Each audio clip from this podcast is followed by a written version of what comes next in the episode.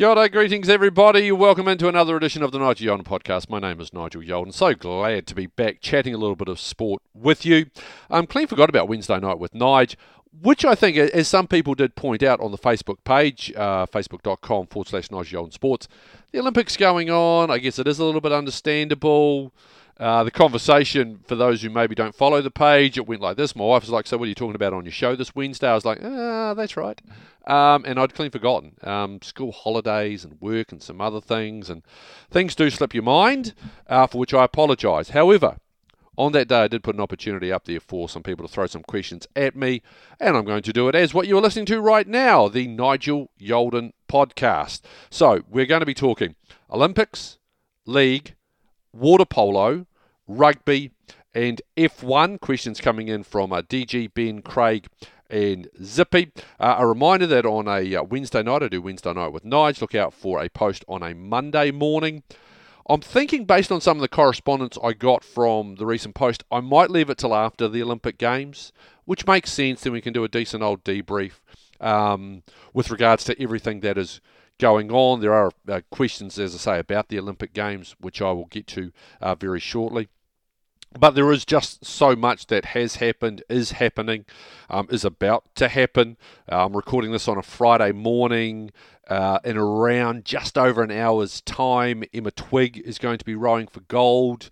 Uh, Emma is one of my favourite people ever. She's a great athlete, and that's where I got to know uh, Emma and now subsequently Emma's wife uh, as well. Emma's wife works um, is associated with Northern Districts Cricket, so I've had a little bit to do with that organisation. But Emma's just one of those people who I got to know her when she was just sort of starting out. So she's been to this is Olympics number four. Uh, so it was uh, 2008, 12, 16, and uh, 21 or 20, whatever they call it, Tokyo 2020 uh, dates and all that sort of stuff is all up the wazoo. It's like the Euro 2020, even though it's in 2021.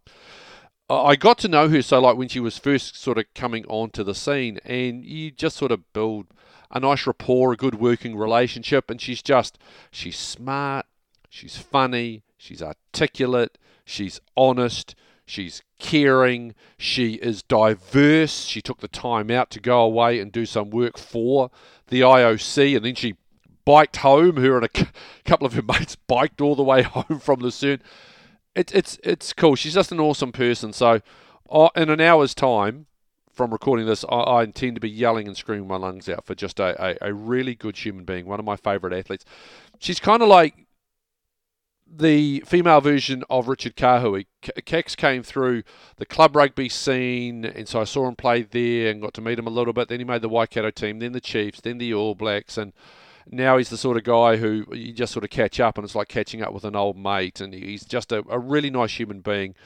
I kind of feel that way about Emma. Whether Emma feels that same way about me, I don't know, um, but I just think she's just a, a, a, just an absolutely beautiful human being, just one of the good human beings that you could ever want to meet. I actually think that in around 10 to 15 years' time, what she has achieved in the boat is actually going to pale in comparison to what she's going to do. I think she's going to be amazing out of the boat with whatever she wants to choose to, to go and do.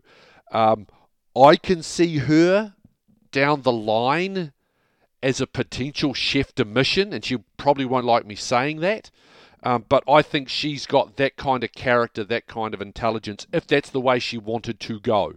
Um, but whatever she's going to do, she's going to be successful at it when she gets out of the boat. In just an hour's time, I'm going to be yelling my lungs out because I really, really want to see her finish up her Olympics in absolute style.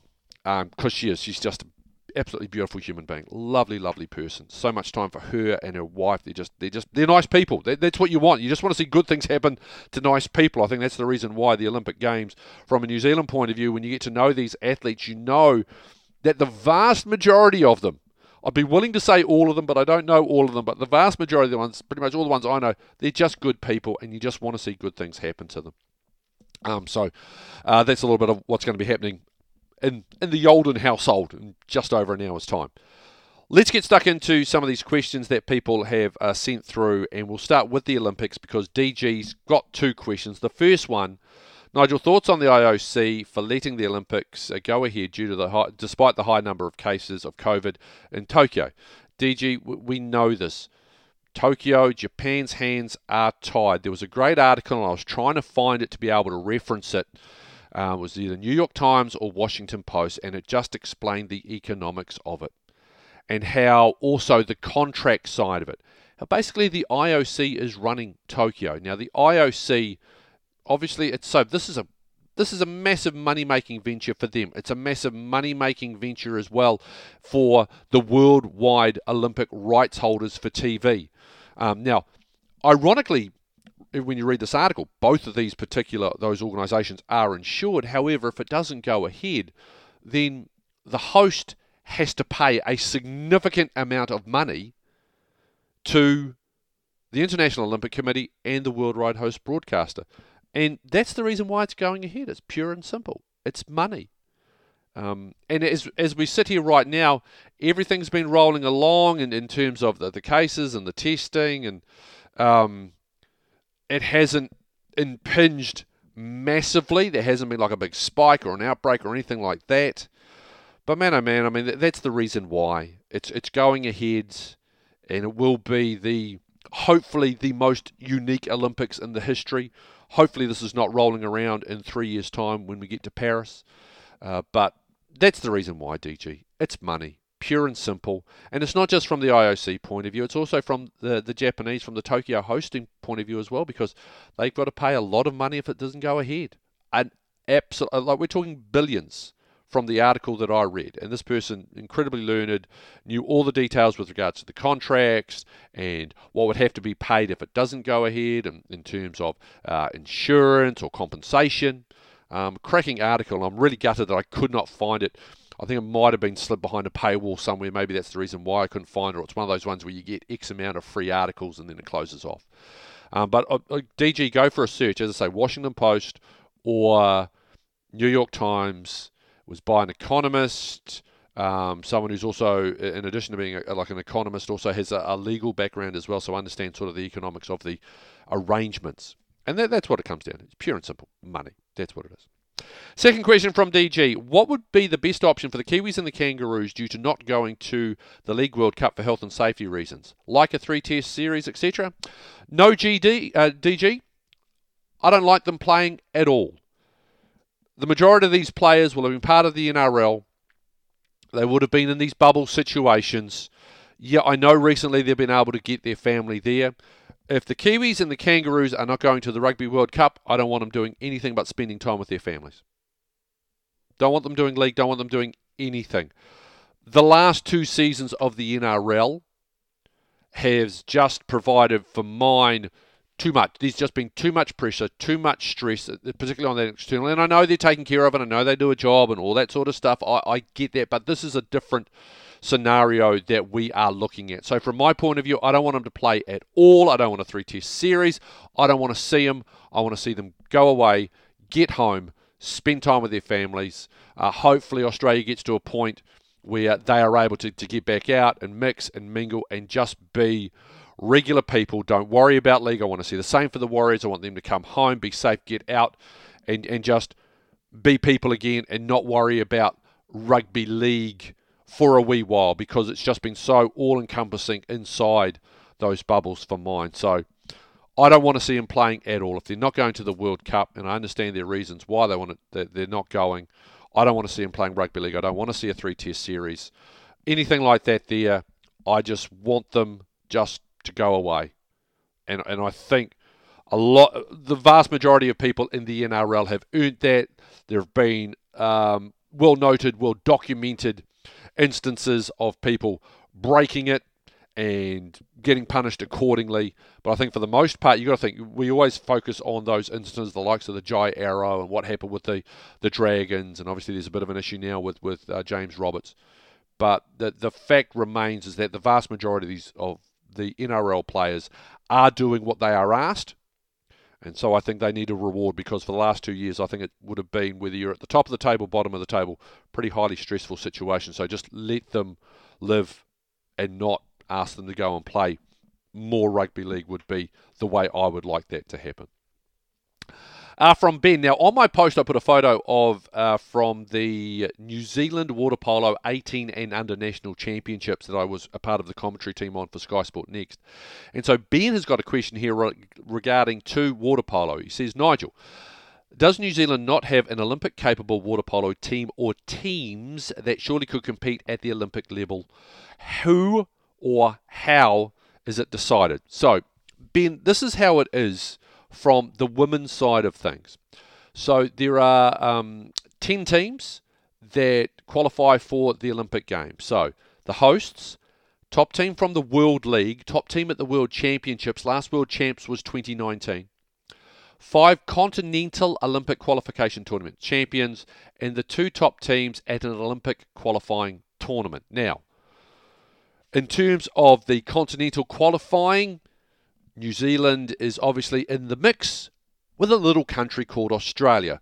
Aussie were third at the World Championships in 2019, so they generally and historically have won the Olympic the the continental qualification tournament. Now, I start with the women because that is where New Zealand's best prospect are at. We finished 12th at the World Championships in 2019. Morgan McDowell, uh, daughter of Steve McDowell, outstanding young prospect. I'm pretty sure I've got this right. She was top scorer at that particular World Championships. But the issue is always going to be is that if you can't um, get there by being either the, the, winner or doing in the World League, which is always going to be a challenge for New Zealand, you've got to go through the, the Olympic qualifying. So in that situation, that's where they really need Aussie to to win either the World League or the World Championship. As I said, Aussie third in 2019. So Aussie are always going to be that stumbling block, which is why the announcement of 2032 from a New Zealand water polo point of view will be quite significant because as the hosts, Aussie will have a team there automatically. New Zealand should be able to qualify a team as part of that um, continental qualification looking ahead. Okay, so that's from the women's. Now, from the men's point of view, uh, it's extra two teams, top two teams in the World Championships, five continental uh, qualifying champions, uh, top team from the World League, the host, three top teams at an Olympic qualifying tournament. Now, same with the New Zealand women's team, two top teams at that Olympic qualifying tournament.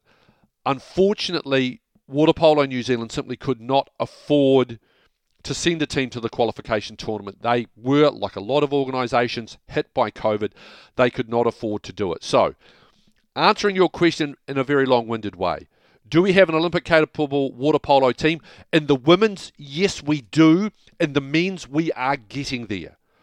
And this is the thing that I've seen over the last two years of being involved with the 18 and under national championships. The talent is absolutely extraordinary. And there's a lot of cross pollination there with regards to there's a lot of rugby players, and you know when you th- go back, you know uh, we, we, mentioned about Steve McDowell and, and his daughter, um, Ben Afeaki, uh, the uh, one-time All Black prop, Chiefs prop, uh, now coach with the uh, the Blues scrum coach, former water polo player. And there's a lot of um, second generation, like uh, Kevin Schuler, his son Joe is an outstanding talent. was studying in Australia, and I'm pretty sure, I'm trying to remember what Herb told me, I'm pretty sure that in the same team with Joe Schuler, I think it's Nathan Sharp's son. Um, so there is. Water polo is a sport, if New Zealanders really wanted to climb into it, they would absolutely love it. I, I, I, we would be very, very good at it. It's like handball. I think handball has got a lot of things that New Zealanders would like. I think water polo, again, is one of those things where I think it's superb. And I'd love to see just you know that that um, you know the, the, the cross code side of things. I think there's a lot of rugby players who would benefit from being involved in that sport, and likewise, obviously, the water polo players would get a fair bit. You get in front of that goal in the mosh pit. My goodness gracious me, it's all on for young and old in a game of water polo. It's brilliant, but the talent that we have at the moment in terms of being world being world capable, I think our New Zealand women's team would hold up well. They would not disgrace themselves at an Olympic Games. Aussie's always the stumbling block. Likewise for the New Zealand team, the, the men's team of Australia is very, very good. So that's where it is. I would have been interested to have seen this New Zealand team go to an Olympic qualifying tournament because I think they would have had a shot at sneaking a couple of upsets and maybe sneaking in. But finances, part of the reason why. But just keep an eye mainly on the women's Keep an eye on the men's too because they've got some great talent there. Just keep an eye on that. And I think 2032 now becomes a significant date for New Zealand water polo. That is 10 years, it's a decade, I understand that. But I think that's going to be something that, with that target, Water Polo New Zealand is going to be able to do some really good things around, in my opinion. Thank you for the question, Ben. Craig, NPC starts next week. Who are some of the players to watch out for in your opinion? Okay, so what I'm very much looking forward to uh, in the NPC, usual stuff. I, I, like to see the next generation coming through. So I was lucky enough to commentate Super Rugby Aotearoa under 20s in Taupo for a week. Saw a bunch of amazing talent, and I want to see that talent now as some of them make the step up. A few of them still down a little bit, but I want to see them making that that step up. So, couple of players. Guy called Mahana Grindlay played for the Blues gone down to Taranaki. Very good centre. Like the way he played the game. I'll be interested to see how he would go in that Taranaki setup. Josh Jacob is another guy. He's a first five eight. I think Josh could actually get a. I think he might be a shot to get a reasonable run throughout NPC. I like the cut of his jib. He's another one for the Amber and Blacks to keep an eye out for. Nakora Broughton out of Bay of Plenty. Now, he is a loose forward, and the Steamers are stacked with loose forward talent. But this was a guy who, for mine, was absolutely outstanding every time I watched him in Taupo. I thought he should have been an under 20s New Zealand rep. I got the sense that the under 20s team was picked prior to the tournament because there were guys who were getting outplayed who, funnily enough, still made it into that particular team. But that's another discussion for another day. Um, Arisi Paliko out of Southland, another loose forward, and number eight. If he gets some opportunities, I'll be interested to see how he goes. Sean Withy, who was player of the tournament, we've already seen him at NPC level. I want to see whether he can now step up again. Be behind James Lentjes, he's in Otago, but I think he could be someone who will get some chances throughout the year. Um, and I think he's an outstanding um, open side flanker. And the obvious ones to young halfback talents. There were too many to mention, but some great halfback talents coming through. I want to see some of those guys getting an opportunity next level. And clearly, I want to see how Roger Tuivasa-Sheck goes. Coming back, where they play him, where they start him, how they want to reintegrate him into um, the game of rugby. To me, I'd be playing him on the wing. I know they're talking about him at centre and second five and all this. I think you just got to start him at the uh, on the wing. Just bring him back in slowly. There's no need to rush. He'll go on the end of year tour. Okay, now whether it's to play or as an apprentice and obs- observing, whatever, he'll be involved. You could even see him play against the United States now that that particular fixture is being confirmed. That would be one for Roger to make his debut in. But I think what you will see is just bring him in and get him playing.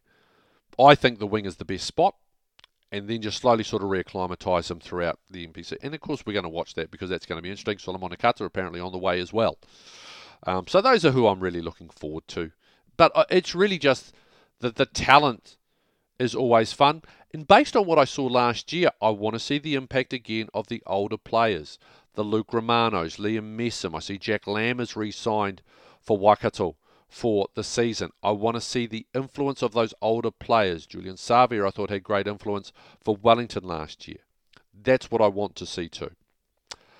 Uh, who are you looking forward to seeing perform at uh, Tokyo the most? Well, as I said, I'm, I'm, I'm looking forward to Emma Twigg, and well, it's less than an hour now. I'm looking forward to seeing what Tom Walsh can do. I think he's up against it. Ryan Crouser obviously breaking that world record. Um, is going to go in there absolutely red hot. Uh, there's no one that in terms of like rock stars that I'm really looking forward to. I'm looking to see the transition. I want to see Nick Willis go out uh, on a high would be great, but I'm also looking forward to seeing young Sam Tanner, who is just going to be an extraordinary talent, and, and it's lovely to see this little crossover between Nick and Sam. For those who have been uh, in and around the um, New Zealand track and field scene. Tan- Sam Tanner is a wonderful talent. A couple of years ago, there was actually a great shot. I think Nick might have been Nick was either 35, turning 36, and Sam was 18, and they competed. And one week, Sam beat Nick, and there's a great photo of Sam on Nick's shoulders. Now, a week later, Nick got the better of the young fella, and Sam thought, right, here's a great opportunity. Snuck up behind him, put Nick up on the shoulders, and they got a, a photo with Nick up on Sam's shoulders this is a lovely wee transition. I think Sam Tanner is going to be really good for a long period of time for New Zealand. He's, he's a wonderful, wonderful talent. I want to see how they go. I want to see how Camille Buscomb goes. Obviously, was lucky enough to commentate track and field a little bit throughout the summer. I want to see how some of those New Zealand track and field athletes um, go. Uh, but I'm just really enjoying just watching the diversity and watching the different diversity of sports. That's what I like about the Olympic Games. I sat down, I was watching some badminton recently um, and just really enjoying the skill in that. I was watching the archery. I want to commentate the archery at the Olympics. Um, Cherie Kinnear, if by chance you listen to this podcast, Cherie is an outstanding uh, multimedia journalist for, for the New Zealand Herald. She is a New Zealand archery champion. Cherie, you and I need to do commentary together, my friend. I reckon we could absolutely slay it at the Olympic Games. So we need to make that happen. I would love to be back commentating uh, BMX. I got a chance to do that. Basically, any sports, I, will just channel surf. It's like, oh, cool, golf. I'll watch that for 15 minutes go look through my go, oh man, look, they got handball coming up. Oh, there's some water polo coming up. I'll just bounce around and have a whale of a time. Try and keep an eye on when I can on the New Zealand athletes going on, but there's no real big rock star that I have to watch. And so that actually makes it more enjoyable for me. So I can be, you know, just like a, just a channel surfer. I'm a great channel surfer. I could channel surf at the Olympics. I'd back myself to podium. Um, and just float through and it's right. Yep, cool put a little reminder on that one. Bang, that pops up. Beautiful. So, Craig, I'm not really looking for. I'm just enjoying the Olympics for what they are in terms of the spectacle of sport. Would I like to see crowds there? Would I like it to be in a non-COVID um, impinged environment? Of course, I would.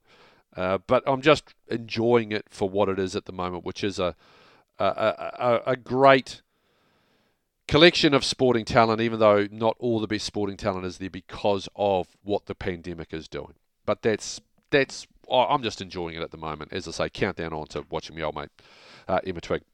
And finally, from the questions that he's got sent through, and I greatly appreciate uh, DG Ben Craig and my old mate Zippy from sending this through. Nigel, your thoughts on the Lewis Hamilton v Red Bull fiasco after the Grand Prix, particularly after the news that Red Bull is taking it to the FIA to review that particular crash. So Zippy, I've watched the crash. I watched it just before beginning to record this podcast as well. I believe Lewis was at fault based on my very, very amateur understanding of the rules. Um, yep, he darted, and uh, they were both darting around, and Max pushed in slightly, which he's entitled to do, and then went back out. Lewis seemed to be going in looked like he had a move, and then to me it looked like he stopped and pulled up, and that there is what caused the contact. So to me, it's on Lewis. I don't think it was dangerous, reckless the way that Christian Horner and Red Bull are painting it. Uh, yes, it was at high speed. That turn one at Silverstone is massively high speed. So, of course, if there is contact, loss of control, it is going to be a big impact. And I'm not in any way downplaying the fact that Max had to go to hospital to get checked out. But to me, it looked like a mistake by Lewis Hamilton that caught Verstappen. Now, I I don't know in terms of what other ruling can be made in terms of the penalty. I think it was 10 seconds or something. That doesn't seem like a, a whole bunch to, to me but I believe that it was just a driving incident, and so I think Red Bull, I think, are trying to make a bit of a point. I think Horner here is trying to make a, a little bit of a point, trying to sort of get a few things, not to the same level as my old mate Rassie Erasmus. Uh, but I think he is just trying to, to get certain things and he's making a little bit of a fuss about it because he, he realizes this is going to be a tight battle for the Drivers' Championship between Max and between Lewis, and I think he understands that. I think he's trying to win maybe a few points and you know try and get in the mind of the trying to get minds of the referees. If you want to look at it from that point of view, you sort of nibble away, just reminding, hey, this guy's doing that at the breakdown, or hey, they're really close to the offside line. Da da da da. da. Like we see that. I think that's what Horn is trying to do there. But to me, I thought that I didn't think it was reckless per se I just think he got it. He got it slightly wrong. Realised it was on. Thought it was on. Then it wasn't. Tried to clip. bang, wallop. Rest is history, as they say. Um, but what's it, it's got people talking about it again, which is a bit of a shame because I actually thought the Formula One season and the, the MotoGP season's been lit as well. But I thought the Formula One was showing signs of that competitiveness and that closeness and that tightness that we want to see. We've seen some different faces up on the podium aside from uh, the ones that we've sort of got used to. So I think Formula One's been rolling along really nicely at the moment. So, you know, it's not going to hurt. It's going to get people tuning in and watching. I just get the feeling Horner is trying to just get in the minds of a few people there. So, um, but it's good theatre and it's nice that Formula One is actually back. And, well, it seems to be getting back a little bit to the way I remember it and what encouraged me to watch it and get involved with it.